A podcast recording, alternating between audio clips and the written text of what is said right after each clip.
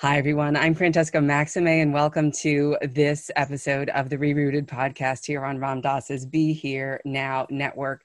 We are right into the throes of late August, August 25th at the time of this recording and we are still in the pandemic. COVID is still very much a part of what is happening in the world right now, as well as the uprisings and as well as the protests um, and the Black Lives Matter uh, social justice and, and equity movement toward racial equity for, for all beings. And I wanted to first name my pronouns just as she, we, and us, which is a new learning for me because I feel like it's more collective and more in tune with what's in my heart in terms of the way in which um, a lot of folks might say, in other cultures, you know, how are you? And they respond to say, we are well or we are not well. And that's different from the way we think of in that individualistic sort of mindset of I, me, mine, as opposed to the collective ple- place that um, that we can kind of support one another. And so I just wanted to say that. And I also wanted to name that I'm on Nipmuc land here in Massachusetts, where this um, podcast is being recorded, and that as someone who grew up here, uh, I'm a settler on this land. I am not native and indigenous to this area. That I am someone whose ancestors came from uh, Europe and Italy, and then also who has ancestry um, from Haiti and from the Dominican Republic, which goes back to Africa and to Spain and, um, and the Moors. And so with that, I sort of bring you this intersectional lens to talk about what's happening not only in our world culturally now in this moment of COVID and the uprisings, but also to talk about what's happening with us and in our brains and society and culturally, the ways in which we have developed certain ways of relating and attaching. And to that, we have Dr. Bruce Perry with us here today. He's the Senior Fellow of the Child Trauma Academy, a community of practice based in Houston, Texas, and professor in the departments of psychiatry and behavioral sciences at the Feinberg School of Medicine at Northwestern in Chicago. And he's the author of a book that you may be familiar with, which I highly recommend if you haven't already read it uh, The Boy Who Was Raised as a Dog, as well as other books and papers and all kinds of things. And he's working on a new piece of writing that he'll share a little bit about today. And the the thing that I want to sort of unpack is that Dr. Perry has conducted both basic neuroscience and clinical research, and the piece on neuroscience has, has examined the effects of prenatal drug exposure on brain development, the neurobiology of human neuropsychiatric disorders, and the neurophysiology of traumatic life events. The neurophysiology of traumatic life events and basic mechanisms related to the development of neurotransmitter receptors in the brain and his clinical research and practice has focused on uh, high risk children. And in the last 10 years, he's been focused on integrating emerging emerging principles of developmental neuroscience into clinical practice. And I could go on and on, but I want to welcome Dr. Bruce Perry here to the Rerooted podcast. So nice to see you again. Thank you, Francesca. I'm happy to be here. Um, I, I, have to say, I'm, i you mentioned uh, the book I'm working on, and literally this morning I was writing about visiting uh, a, a Maori community and one of the things that was so striking to me was when when it was a, a ceremonial greeting process that involved uh, singing me onto the land, greeting me onto the land, and then for the next two days, uh, spending time with that community. And one of the things that was so fascinating for me was that when anybody got up to speak, they would kind of stand in a place in this big building uh, so that everybody could see them. But the first thing they did was exactly what you did, is they kind of walked through their own who they were in context of where they came from, who their ancestors were, and you know, my grandfather was so and so, and my great grandfather was so and so, and uh, so it it was uh, as you were uh, doing the introduction, I thought of that and thought how important it is that that's part of the way we we can actually enter into healthy relational connection with people is to understand how did you get to this point and how did I get to this point and and it really I think helps define the the, the parameters of a relational interaction. Mm, so beautiful to sort of hear that. And, I'm curious about your experience there with the Maori people and, and, and sort of what brought you there and what you were writing about and things like that. Is that something you want to share a tiny bit about in terms of your piece of writing now, or should we, sure, should we yeah. leave I that? Mean, I, I'm working on a book with, and I, I, by the time this is aired, I, it's probably going to be public, but I probably I shouldn't say anything right now. Uh huh. That's but fine. It's, I it's understand.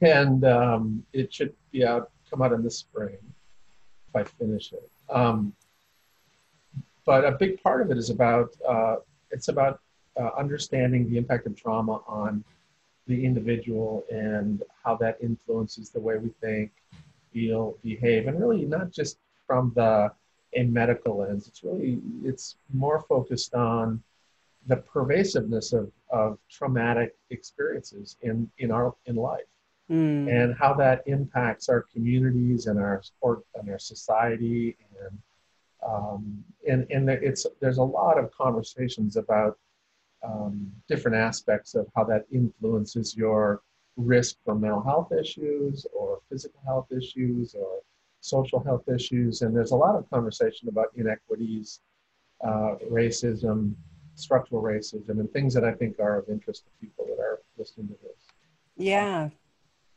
so, and, the, and the chapter I'm working on right now is about the power of of community and, and how that's so undervalued in our current Western formulations of mental health service delivery. Um, you know, we think you have to go to the the doctor to get uh, healed, and and part of what I was learning, I'm writing about how I, I started to learn about the power of connectedness, and that that in the absence of connectedness, if you didn't have connection to family and community and culture, you could go to the best psychiatrist in the world and get all the evidence-based practices and you would not get better. Mm. But if you were in a connected community, you most of the time could heal without seeing any doctoral level clinician. And so I was seeing these two parts of this spectrum and realizing that, you know, here I am, I have doctoral degrees and I've been trained in the medical model, and I thought I was doing all this stuff to help uh, people recover from their traumatic experiences, and we were not very effective. And um, and when we started to look carefully at what was going on, it turns out that the kids that were um, in safe and stable environments were getting better, and the kids that were not weren't getting better. Right. And um, and it and the impact of our intervention was a tiny fraction of what was really making them get better. And of course, it was kind of a sobering observation that, you know, I'm really not that helpful. yeah, yeah. They need a they need a stable home environment. They need a they need to have food. They need to have somebody who cares about them that they feel connected to. Yeah, exactly. So I I had been asked to go to New Zealand to talk about my research, and I said, listen, I'll come if you if, if you figure out and how I can spend some time with some Maori healers. Mm. And so mm. I went to a community far north in the in, on the North Island and spend a couple days there, and it was it was an amazing experience. Mm. So. Yeah, I can tell you're even touched by it now as you're thinking back on yeah. it. Yeah, it was, it was amazing. So, I mean, I think one of the most interesting parts of it was that.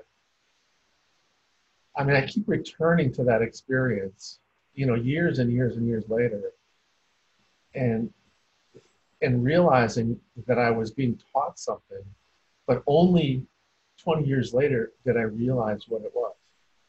Mm. So, for example, I, I literally, while I was writing this, I finally had the realization that the way they handled my education wasn't by sitting down with me and having me and talk talking with me about oh this is what we believe and this is what we do and our view of health is disconnection from nature, disconnection from community. They didn't say any of that really. it, it wasn't at all like a Western visit with a Western healer. You know, if you come see me, come visit me, come to my lab or come to my office, you sit down across the desk from me and we might chat, we might walk down and get coffee, but we're talking the whole time. They taught me by immersing me in, in their community. Yes. And showing me. I spent two days in a, in a, uh, with their community and you know, the, when they have these ceremonial experiences, the entire small community comes together for the whole day and the whole night and the next day. And we had every meal together as a community. We slept together. Everybody slept in this huge building. And it was more snoring than you can even imagine. Um, but it was it was a huge communal experience. And then at different times, different elders would take me and walk out in, into the basically into the forest and, and talk about, you know, this tree and, you know, t- just tell me stories. And I, you know, it was something at the time I'm thinking, oh, this is quaint. But I, I didn't quite realize what a gift it was that they were telling me about the healing properties of the rhythms of, you know, they're saying, stop, listen to the sound of the wind. And, and, you know, I would start, I would feel differently. I would feel more regulated.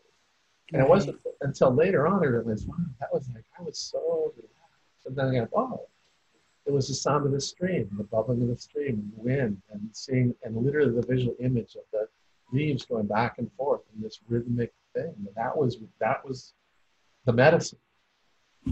Yeah, beautiful. And and and his pointing out that to you allowed you to have an awareness and experience of you actually being there with it, as opposed to being in your left brain, maybe about saying, well, when are we going to talk about which plant you use for this ayahuasca ceremony or something, which isn't obviously what they do, but you know what I mean?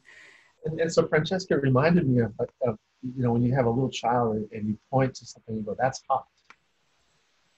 And don't touch, that's hot and as soon as you look away, every little child's going to go over and touch it. And then they go, okay, I know what you mean. That's hot. And, and you're like, I told you that's hot. Why did you touch that? And so our, our Western way is like, tell people. The, their way was to bring me close to heat and let me experience it without getting burned. Beautiful. Yes. And, and I think that that's really part of what this whole idea of because I, I really don't like as a person who's you know been trained in, in in in mindfulness modalities and whatnot like i really don't like this mindfulness thing where we're just sort of checking out being aware of whatever it is and then trying to be calm that really what it is is arriving in the present moment and just seeing what's actually here opening up to the present moment to so take in those leaves swaying take in, oh, I have a sense door of my ears that can hear a babbling brook if I'm open to noticing that there's a babbling brook here. And then notice what happens in my nervous system and to the way in which I'm breathing when I open to that direct experience. And this idea of allowing your own self to receive the direct experience in that kind of a setting, to me, what I hear you saying is that it felt okay you felt like he was a trustworthy person that you could open up to in terms of that receiving and vulnerability. And that in a way, I feel as though in our culture, when we come back here, forget about not valuing so much that connective, communal, you know, sort of land based you know way of being that you describe culturally overall but that but that there's something there that almost makes us push away from trusting that it might be okay to have that kind of space and that that kind of space itself in the holding container of a connected relationship would itself be the healing. And I'm wondering what you have to say about that in terms of what we are or are not doing right or could do differently if we perhaps had a little bit of faith that something transformative and beneficial could emerge from that kind of a space? You know, I, I think one of the things that that, that experience allowed me to see as well was the ability to continue to benefit from moments when you're fully present. And so it's not as if they, I, I think one of the big fears of so many people is um, it, it has to do with they, they want to get something out of the minute, of the moment. I, what do I take out of this? As opposed to just be. And the interesting thing is, most people don't realize that when you actually learn from an experience, you don't learn from the experience, you learn from reflection on the experience. Hmm. So that's if, you don't think about uh, and think back towards what happened when I went over and touched that hot thing, you're you're not going to learn. You learn it because you revisit it and you revisit it and you revisit it in your head when you have reflective moments. And this is one of the things that we're terrible at in our culture is that we're so over, um, we are so sensory um, overloaded that we pull ourselves out of that, those reflective moments. And I, you know, I think that, again, I, I, I think that many people end up using kind of mindfulness as a time to calm down and be reflective as opposed to the the the, the reality of just being in that moment mm. they want to get something out of the moment and so what they're getting out of the moment is i'm going to reflect on something and i'm going to pull a reflection out of this moment and i will have grown as opposed to like just let the wind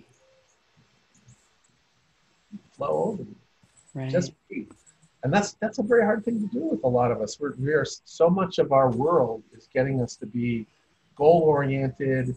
You know, get in and get that trauma narrative. You know, you got to get you know drill down in, and you're not going to do anything positively therapeutic if you don't talk with them. If you just hang out with the kid and look at them and smile, how can that be therapeutic? You mean you just sat there with the kid? You didn't do, what did you say? What did they say to you? And you know, it's like eh, they didn't want to talk. It's okay. I didn't want right. to talk either. Right. But it's this. This is something that we we are not good at teaching, and I think we're not.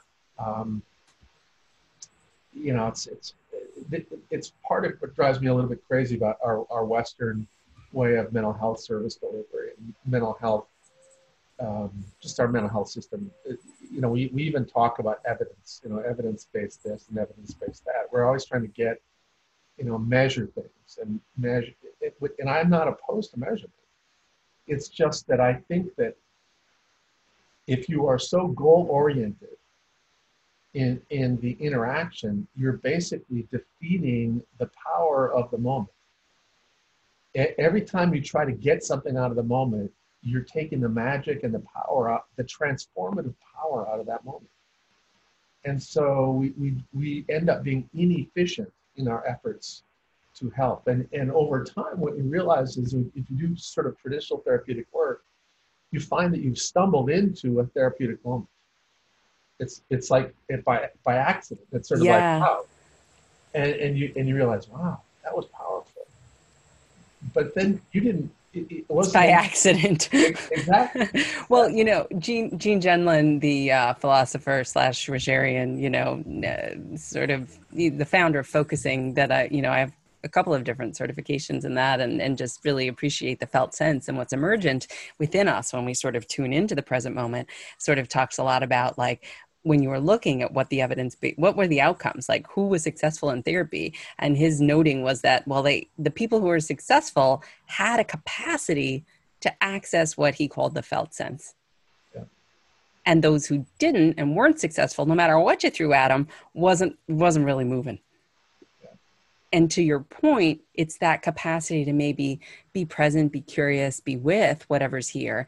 And i think what's so interesting what you're saying is that in the case of the child and, and you, which you write about so beautifully in the book that I referenced earlier, is that there's something just about being witnessed, being allowed, being received in whatever the here has that is healing.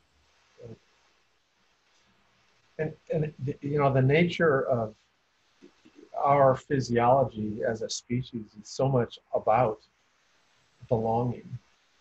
And that feeling that you belong here with these people makes your physiology quieter. It, it makes uh, neuroendocrine things happen that make your organs more flexible, more adaptive, more more functional.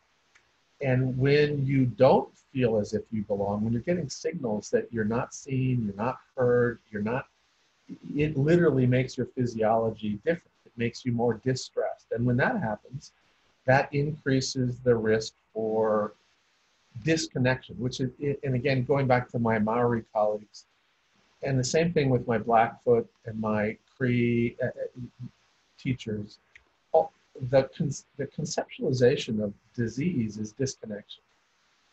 It's disconnection from so interesting. or disconnection from you're out of sync with nature. And, and, and all of the healing processes involve reconnecting with the rhythms of nature, reconnecting with the people of that you belong with, and, and having that uh, acknowledged on in both a cognitive way. You know, there's a, there's a narrative to it. Uh, there's the powerful emotional part of being with people while you do this. And then all of these the ceremonial things involve pattern, repetitive, rhythmic activities, dancing, singing, um, you know, all touch, all kinds of somatosensory things that were um, bonding and connecting. And so when you look at the, you know, the, the ceremonial processes used for illness or struggling with depression or with dealing with the trauma of the loss of a child or, or a, the death in a war or a hunt, they all involve those three elements. You know, there's storytelling that, that sort of gives it a cognitive framework, makes sense of it in our world. There's connect, reconnecting. You do this with people, and then you do these rhythmic regulating things. And if you look now at, at sort of trauma treatment in the modern world, all of the best data is converging on the power of those three uh, elements combined in different ways somatosensory, relationally based work, and, then having sort of a, a, a, cognitive script that makes sense out of it. Yeah, I love what you're saying because, you know, this sort of naturally for me flows into um, how we can use and you you obviously have the neurosequential um, clinical model that you teach and do trainings in that people can can learn more about if they want to sort of unpack some of like how do we how do we sort of start integrating this in our practices? So certainly pointing people to that um, but how do we think about these things right? Like as you're saying this i'm visioning you know yeah well guess what? When there were folks who were kidnapped and brought over here and enslaved for centuries one of the things that was taken away was their drums. One of the things that was taken away was you know and and and then we look at things like you know song and, and dance as you're talking about and and the way in which the collective and the community um, sort of is rebuilt as a scaffolding if you will in a sort of um, subversive way, if you will, even in ways where, you know, I've had to sacrifice uh, my spiritual practices, my connective practices, um, because I've come here against my will, but now I'm being baptized as a Christian and I'm being put into churches. How am I going to use the church and the song and the choir and, you know, to sort of recalibrate what I know I need in order to, to, to be resilient? And, and I just wonder if you could sort of talk about how you see this playing out in terms of the racialized society that we're in now and, and the way in which Black Americans are finding ways to sort of stay perhaps resilient or always have really um, and the ways in which perhaps for lack of a better word americans who've acclimatized to become white or assimilate and whatever um, have had to give up uh, sort of these practices in order to quote unquote make it as white americans. Can you unpack some of this in terms of racial lines now? Yeah well there's a lot in there I know, just some, a little. Thoughts, reflections. So, well, that, that, I think that, that the thing for me that's so both heartbreaking and heartening is that when colonization or slavery came into these communities, these indigenous communities, or the you know destroy the you know, the, uh, the families in Africa when, who were stripped away from their culture, stripped away from their community, stripped away from their family, brought over to North America. Um, there was this powerful fragmentation of the anchors that help you feel like you belong and and keep you healthy. And so if you look at any First Nations community, any indigenous community across the planet that's been colonized and had this sort of cultural fragmentation, um, there's two things that are present. One is they are resilient because to survive that in literally decades and generations and generations of intentional both genocide and then cultural genocide, that's pretty resilient to still be here. The, the second thing is that because of this sort of fragmentation of the, the these physiologically meaningful anchors of family and culture, uh, there are higher rates of trauma related or stress related health and mental health issues. And so, if you look at suicidality, you look at um, physical health risk, you look at risk for all kinds of other things in those groups and that have been colonized or marginalized. Uh, there's there just is more, if you will, physiological demand. There's just been a heavier load, a bigger burden that they've had to carry as a people, and as a result, it's been harder on their health. And and then what you see is that in places where there is sort of the reweaving of some fragment of re- culture, as you say, it could be elements of assimilation. It could be uh, basically taking some of the, you know, the Scottish folk songs and turning that into the blues, and uh, taking gospel music and using that to provide rhythmic, repetitive stuff creating, a, as we're writing about in this book, the church home, where you spend hours and hours and, and you get relational connections and you get, you know, all kinds of strengths from the community are, are present and you belong to your church home. This helps you uh, basically survive and thrive in these environments that are otherwise pretty harsh. And now, the the the sad thing about that is that you know these are transgenerational processes and they influence the physiology of the individual in, in a given generation but they also influence that individual's chromosomes so that and this is one of the wonderful adaptive things about human beings is that when we're put in certain situations of duress, we can go through literally physiological adaptations. We'll turn certain genes off and we'll turn other genes on. And we'll be, it'll increase the probability that we'll survive these harsh conditions. But that will get passed to the next generation, even if those harsh conditions don't exist. So you'll be physiologically primed for a harsher world than you may be growing up in. And that makes you have a mismatch between kind of the, what's going on in the world now and what your body's expecting. And so that can increase, again, risk for uh, a variety of physical health things like diabetes, hypertension, mm. uh, et cetera, et cetera, things that are overrepresented in those marginalized populations. So mm. you look at Maori, Aboriginal, Cree, African American in, in, North, in the US, all of them have increased rates of these physical health issues that are connected to your stress response. Now, the good news is that you can, if you have enough generations of stability and predictability and nurturing and belonging, you can kind of, your, your physiology gets back more towards uh, neurotypical or, or neuroregulated or, or typical regulated. The unfortunate thing is that what we don't, what we haven't appreciated until I think more recently is that even though there is no slavery anymore, even though there have been laws passed that are supposed to uh, promote equality, equality does not exist.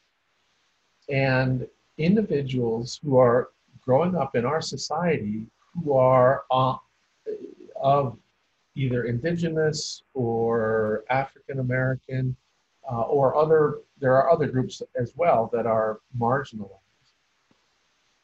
You will experience all day long little, you know, people use the term microaggressions. I don't really know that micro is the right term. These are these are pretty overt aggressions, but they're so pervasive that you yourself frequently don't even you're not even aware of and but your body is. And so what happens is you're continually getting these nonverbal and sometimes overt verbal signals, these subtle signals that you don't belong. And when your brain gets the signal that you're not part of the group, it activates your stress response. So you're continuing to get these little signals that keep those chromosomal epigenetic changes from generations ago alive. And so your risk persists from generation to generation as opposed to fading. Now that's not universal, but that's part of the issue. Is right now we have, uh, you know, overrepresentation of people of color in the juvenile justice system, in the criminal justice system, in the foster care system, and all of these systems that are supposed to be helping our society are basically, in one way or another, carrying forward residue of structural racism. Mm. And, um, and until we address that and change that, um, all people of color are going to be walking around in what many people will view as this free and equal society, uh, having physiologically unequal experience. Right, right. Not feeling safe feeling right. as though and and literally whether it's aware or not like i mean i had some experiences actually last week that i can still feel are physiologically in my body that um I think I and I wrote about it and I think I said I can feel my telomeres fraying and my you know my and it's true in that sense of like I know when there's something that's in my body still that isn't quite somaticized or isn't quite metabolized or released or whatever it is and sort of you know it does take a little bit of time and thank goodness for me i have enough practices and awareness around sort of recognizing um, when the bigger macro micro sort of aggressions are happening um, and as someone who has a lot of light skin racial advantage as a multi-ethnic person i have not sustained some of the kinds of real micro macro you know aggressions and, and just frank frankly prejudice and racism that I know some of my um, black brothers and sisters do.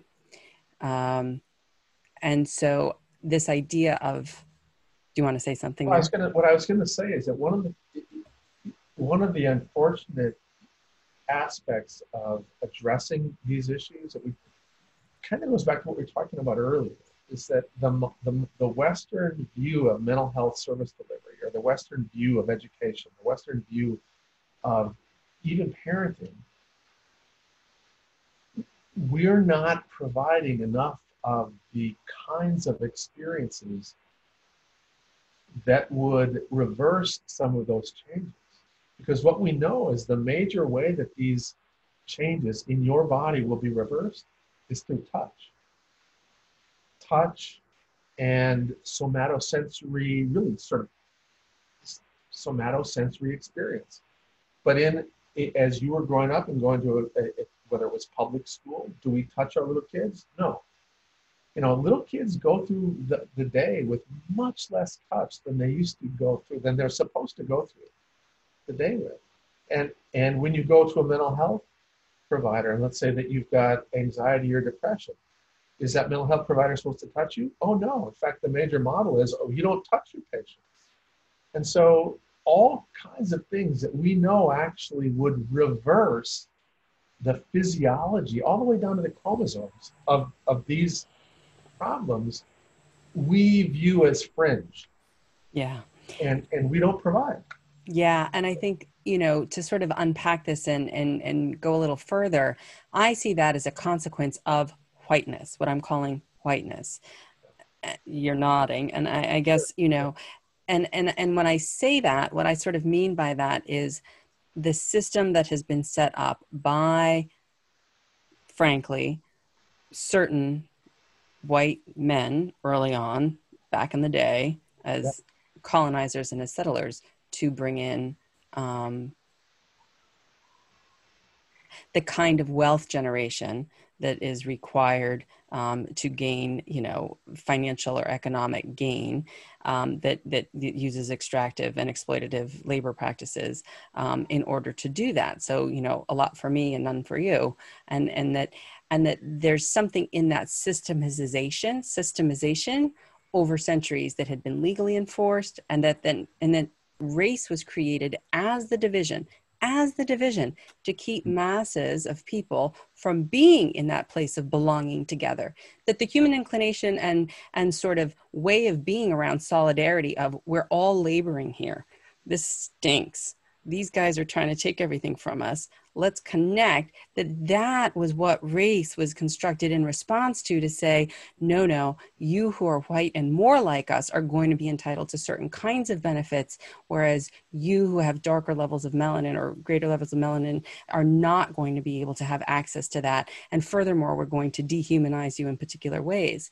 And so hearing you say this i'm wondering if you can sort of point to where maybe this model, this system that even is still what we exist in, we've inherited, like it or not, is alive in these ways and how that then plays out and what people might need to interrogate about whiteness in the therapeutic setting in this way because it's about a dominance as opposed to this collective connective piece that you're talking about where people are touching and belonging that you feel is really the root of what would be healing for everyone.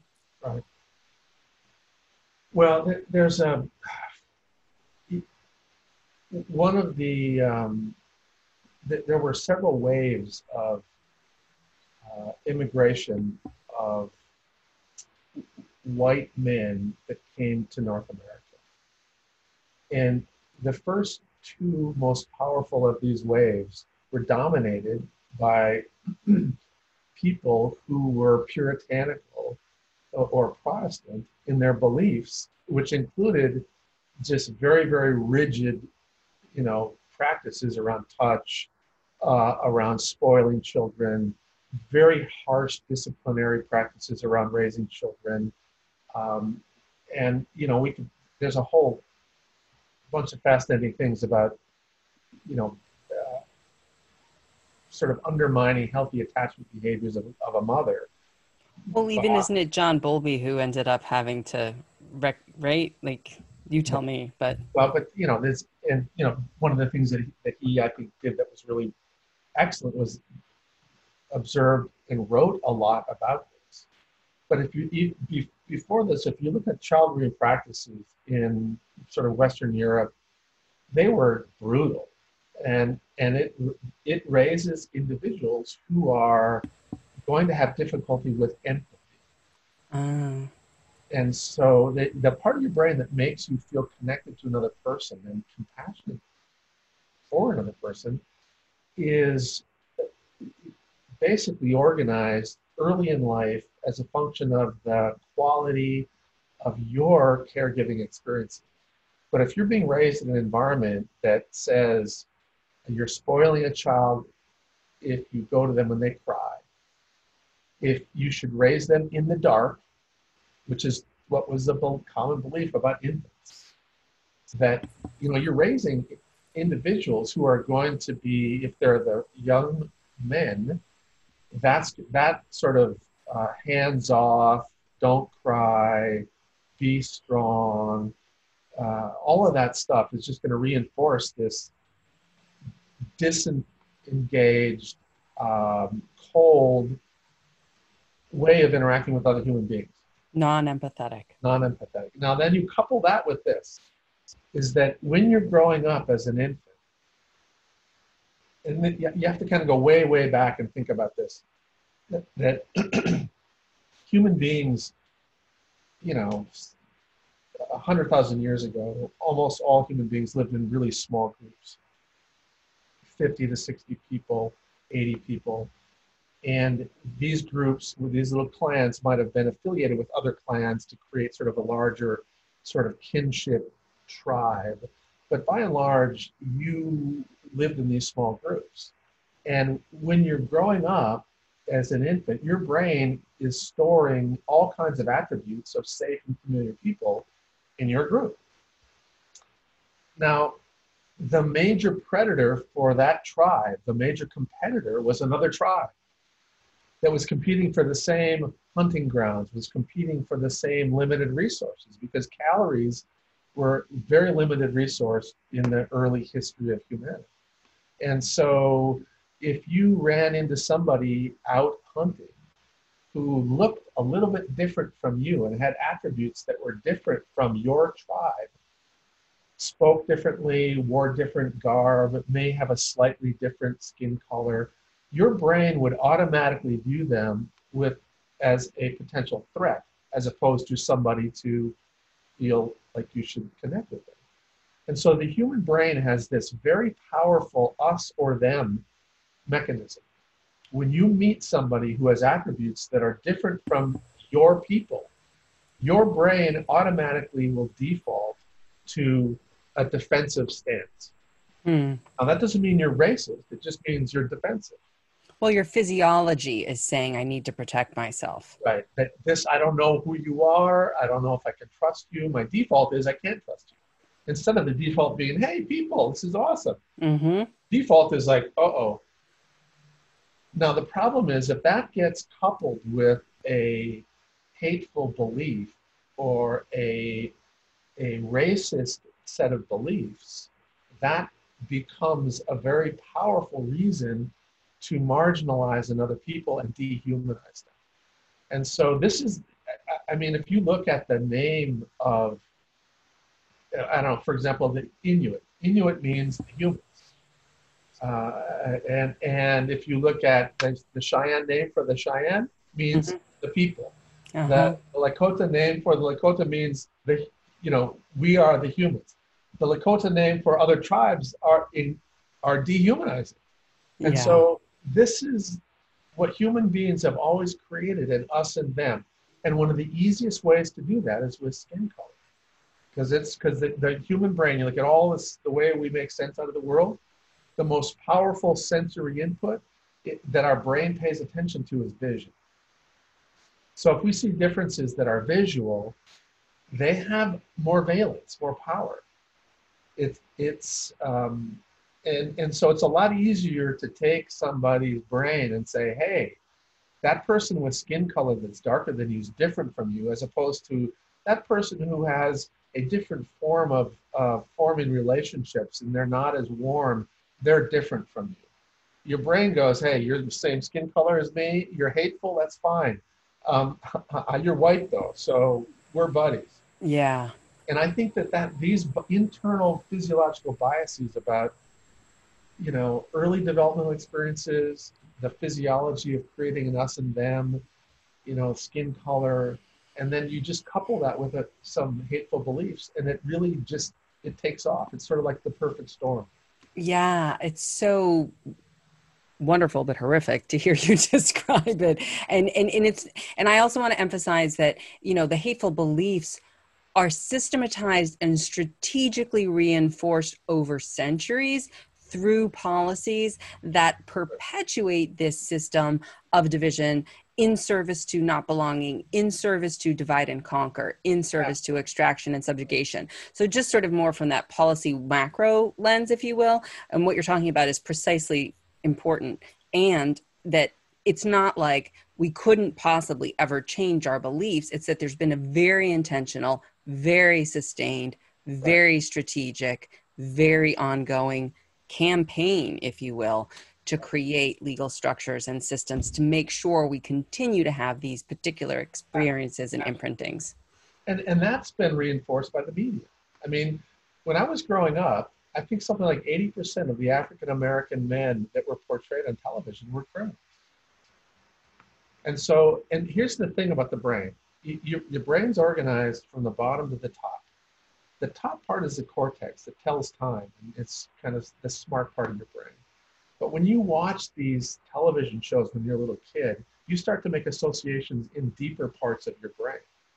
So you can have in one part of your brain that, oh, you know, I know that it's not right to judge somebody by the, you know, their skin color. It should be the content of the character, right? everybody has that little blurb up there in their cortex. But if you've got down in the lower parts of your brain, literally years and years and years and years of being exposed to biased television, you have what we call implicit bias. And so you'll see a kid on the street, and if they're Caucasian and they're dressed a certain way, you'll think of them differently than a black kid who's dressed the exact same way. You'll go, oh, I got to better watch out for that kid. Keep my eyes on him. And it's it's that this is what we have to fight against. Right. We have to recognize that we all have elements of these toxic narratives in our head that we should start to become aware of right. and, and change. Right. Most yeah. people there's a lot of people out there particularly people that are very you know the top part of their brain is very liberal right? They're, oh i don't yes. I don't have yes. that racist bone in my body right? Right. Yeah. The reality is they've got the same shit. Right. Because they grew up in our society and and the, there's going to be some of the hardest to to engage. And, and and Dr. Martin Luther King, the Reverend Dr. Martin Luther King, talks about and says that it's really the white liberal that's the one he's concerned with, you know, and and the idea that you know, and that's been reinforced again and again. And and in the work that I've been trying to do, I try to use some of what you're bringing, which is the very specific physiological, neurological, you know, subcortical synaptic learnings in that deeper part in terms of our limbic learnings, how we make meaning in the world, understanding that we are in many ways our intergenerational, but even our local sitting in the living room at 10 years old watching television imprintings and that those influence how we then have perspective take perspective and and how we see ourselves in relation to others and that that awareness bringing awareness to it as you say is part of the first step to saying all right i am going to be imprinted because right now the way that this society is structured I am going to be imprinted. How and what is imprinting me? How aware am I of that? And then this is the next piece. How am I not going to be stuck in maybe shame or defensiveness or dismissiveness around this piece that you just said which is i'm not that. I'm not racist. And and and why being anti-racist which is what i invite people to be is to actually just call out and name hey you know what? This is it we live in a world where there is this kind of imprinting, subjugation, oppression, whatever it is, and that we're physiological beings that receive that. And then it's our job to be aware of that and then be anti racist and not assume that we're non racist because that's just going to be us running the software program that we've gotten, which we just said, which you just know uh, is, is going to be predicated on a domination narrative, which we don't want. Right. And this is why I think one of the most important things, kind of going back to our conversation before we started taping, that uh, one of the most powerful things you can do to kind of begin to change these deeper associations you have is have real experience. You, you know, this is racism isn't something that you're going to read yourself out of. You know, you you need to actually have real life experiences and and if you're lucky enough you may have a friend or a colleague who who's willing to mentor you but you have to recognize that you're going to be a mentee. You, you don't know shit about what their world is like. And yeah. so be open.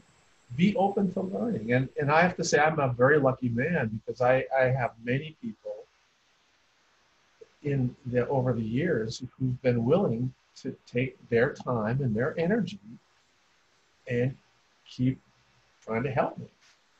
Well, I I appreciate that, but one of my personal experience with you and and you know we've only known each other for a couple of years, but is that there's a there's a humility there that I feel like a lot of people don't feel as though they should open the door to because they feel as though and this kind of gets to what I was saying earlier in this conversation about shame and sort of about them making up a story about it. Well if i'm if i'm vulnerable or i'm tender then maybe i'm exposed and then maybe someone's going to hurt me or exploit me or something. Whereas the other piece or the other way of looking at it the other direct experience that you might have could be connective and generative and nourishing and and growth producing in ways that you can't really even imagine because you already are sort of narrow but you could you could open to something else. And so i'm wondering if you can sort of talk about what would be the physiological places or the neurological sort of things that could help scaffold that shame piece or that not wanting to be intimate or vulnerable or open or humble? You know, I, I, one of the things that happens as you get older and, and you sort of develop mastery over something, it particularly I found this to be true with people who develop a lot of mastery, really become experts at something it's very hard for an expert at something to admit that they're terrible at another thing. You know? I'm, I'm really great at making pizza, but I stink at whatever. Yeah, yeah I, am yeah. not going to do that. That's what, that's uh-huh. what, that's kind of what we do. We end up doing mm. the things that we're good at because we get positive feedback and we demonstrate confidence and mastery. We feel good about ourselves. But of course, what that does is it means we leave behind all those things where we really could have continued to de- develop as a person or as an athlete or as whatever.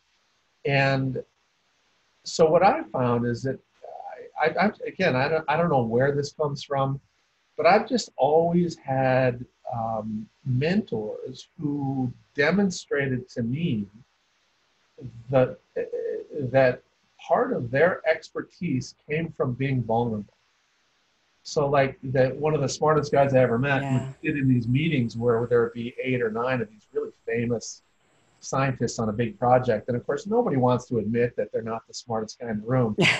but he would go, uh, wait a minute, I, I don't understand that at all. You've got to explain that to me. Mm. And of course, mm. we're all going, thank God he said it because we didn't want to look like we were stupid.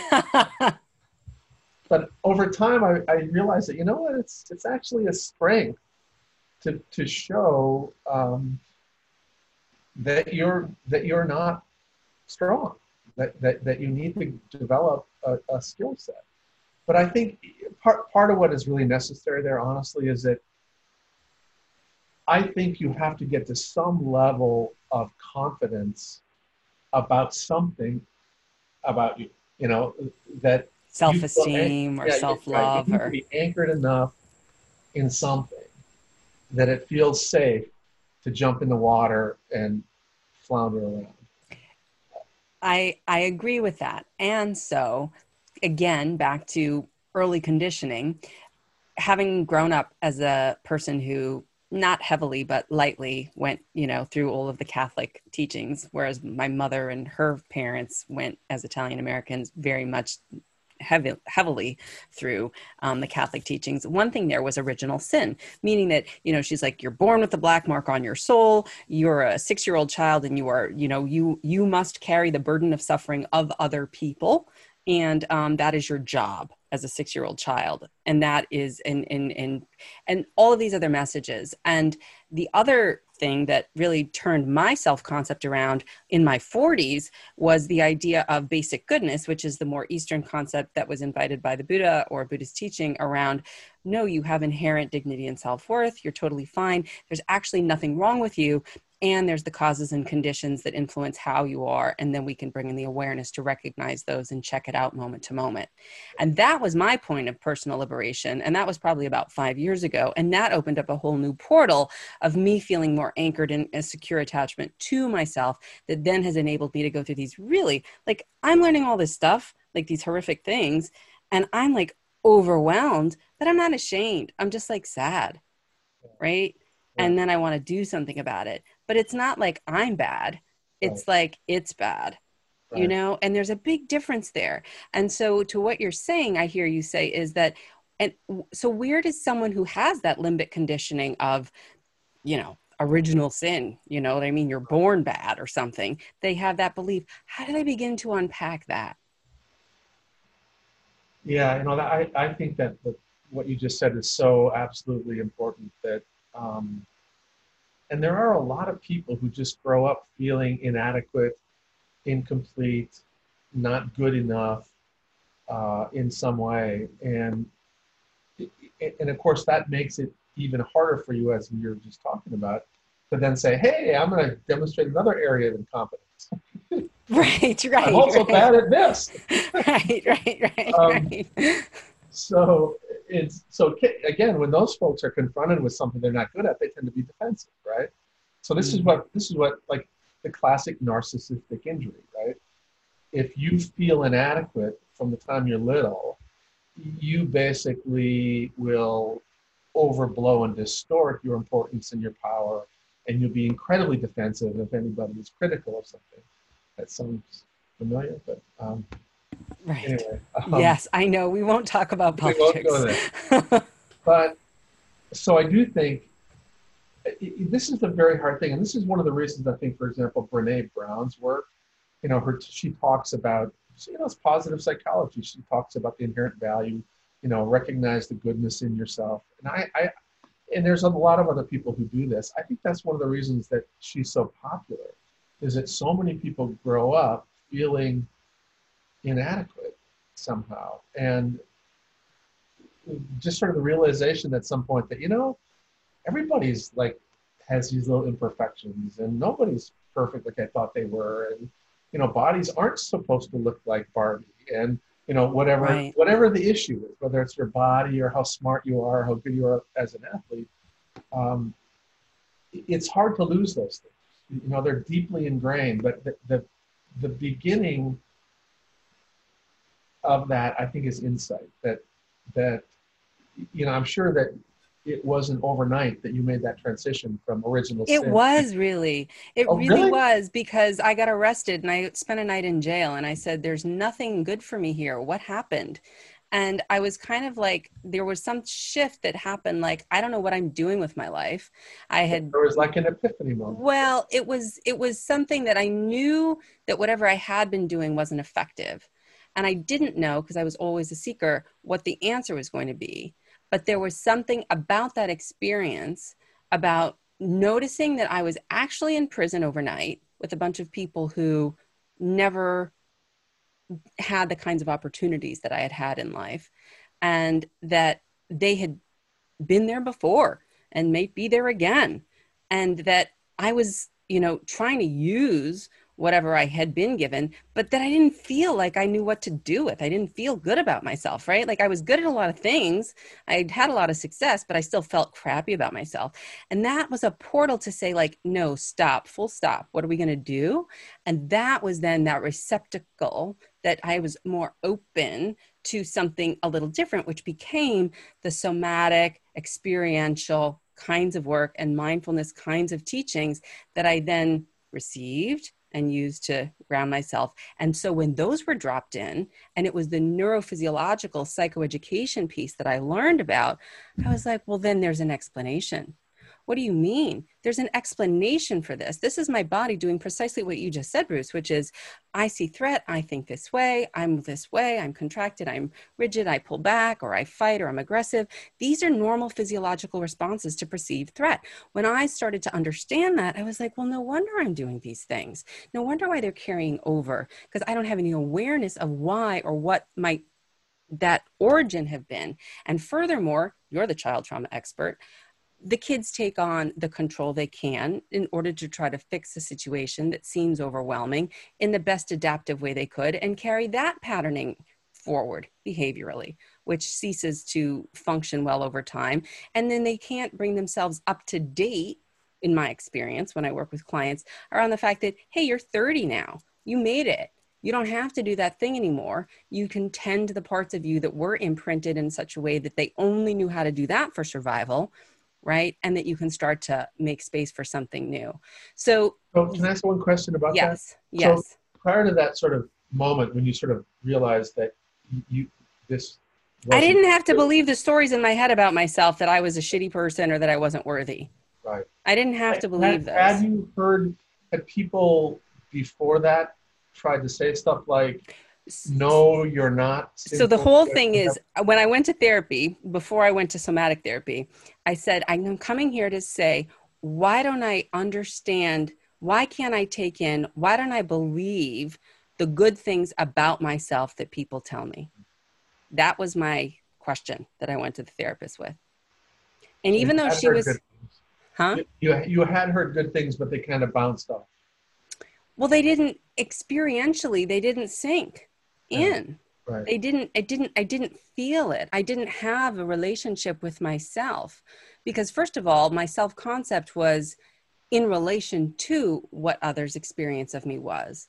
I didn't have that individuated, autonomous self-concept of, I've, uh, you know, I'm just a, another being and and I'm a unique being because in this systematized version of whiteness I was too big, I was too loud, I was too articulate or gesticulating or whatever it is when I was a TV news anchor, my hair was too frizzy, my whatever it was, I didn't fit that Barbie that you just mentioned. And so therefore I was othered in that system. And then I sort of took it on like, well, wait, if I did my hair differently or if I lost weight and then I, you know, and so then it then I take it on. But that goes back to your point of an early attachment injury of what I learned with my preoccupied attachment from my dad, right? Dangle a carrot, take it away, dangle a carrot, take it away. And me always trying to figure it out and lean in as opposed to just saying, he's not able to love you, babe. Sorry, cut your losses, move on. Yeah. So, and and you're okay. It's not about you. It's about whatever his stuff is. Right. And we want to talk about intergenerational racial trauma. He had it and then some.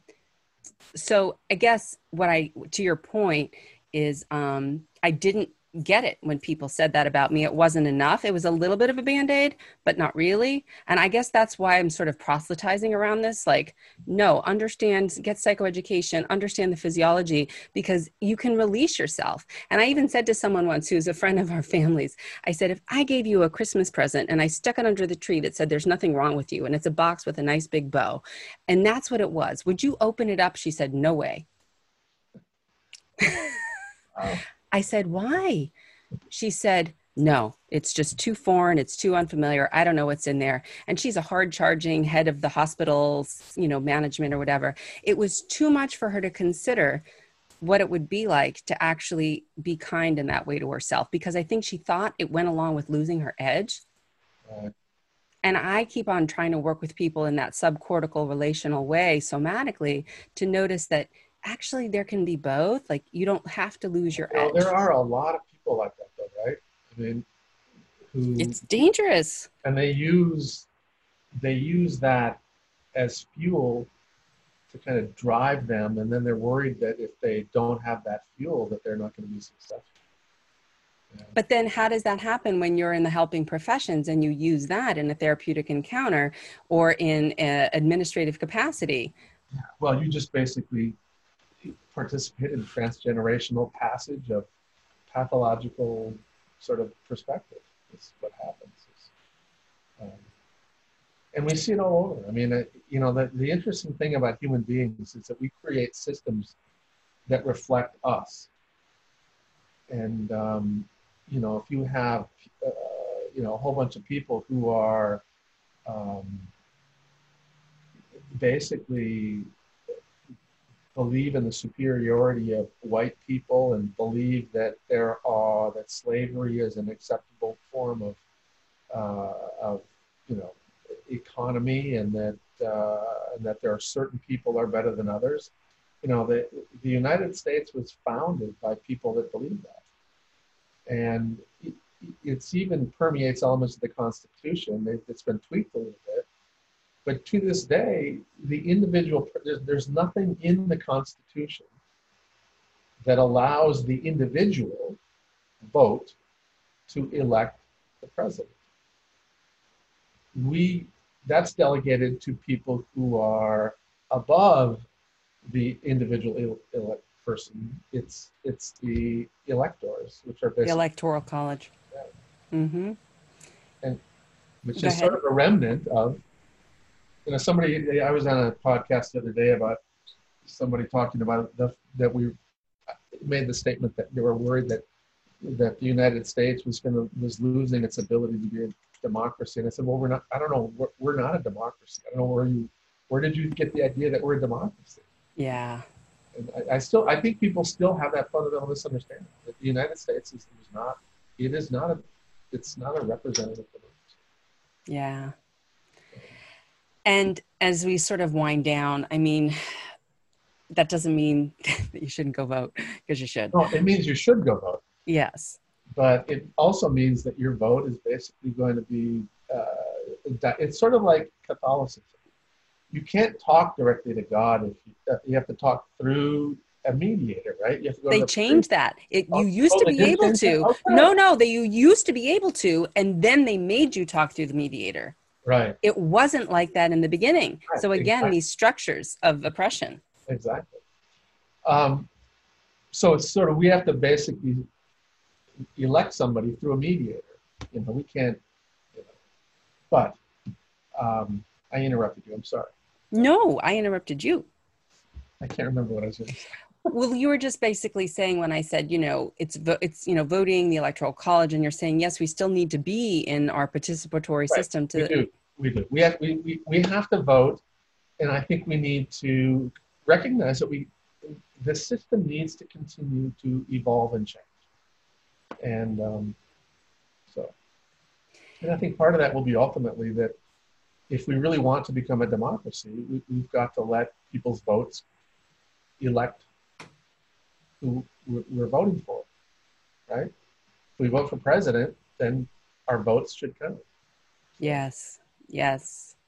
And I and I so appreciate like from where we started our conversation talking about this connective, collective, land-based sort of present moment experiential healing, somatic, uh, somatosensory experience in the Maori area, sort of talking about the the neurophysiology of what does it mean to sort of have this fear, threat, tribal sort of othering kind of back in our bones. What does it mean to have the attachment ruptures that you have as a white European that then has to come over to the United States or whatever it was at the time, Turtle Island, but now is the US, as a colonizer, having had that like really difficult, divisive, harsh parenting, and to not have felt like there was anything warm and fuzzy there for you when that's really what kids need.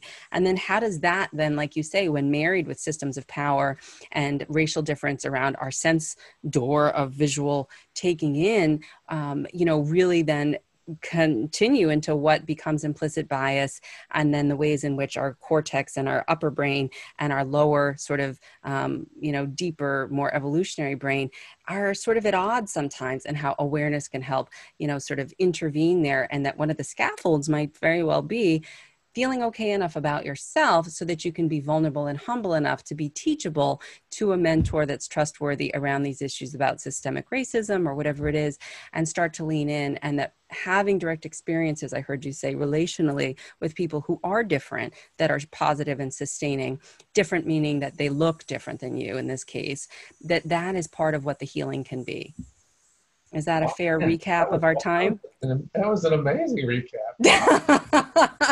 That's crazy. That was.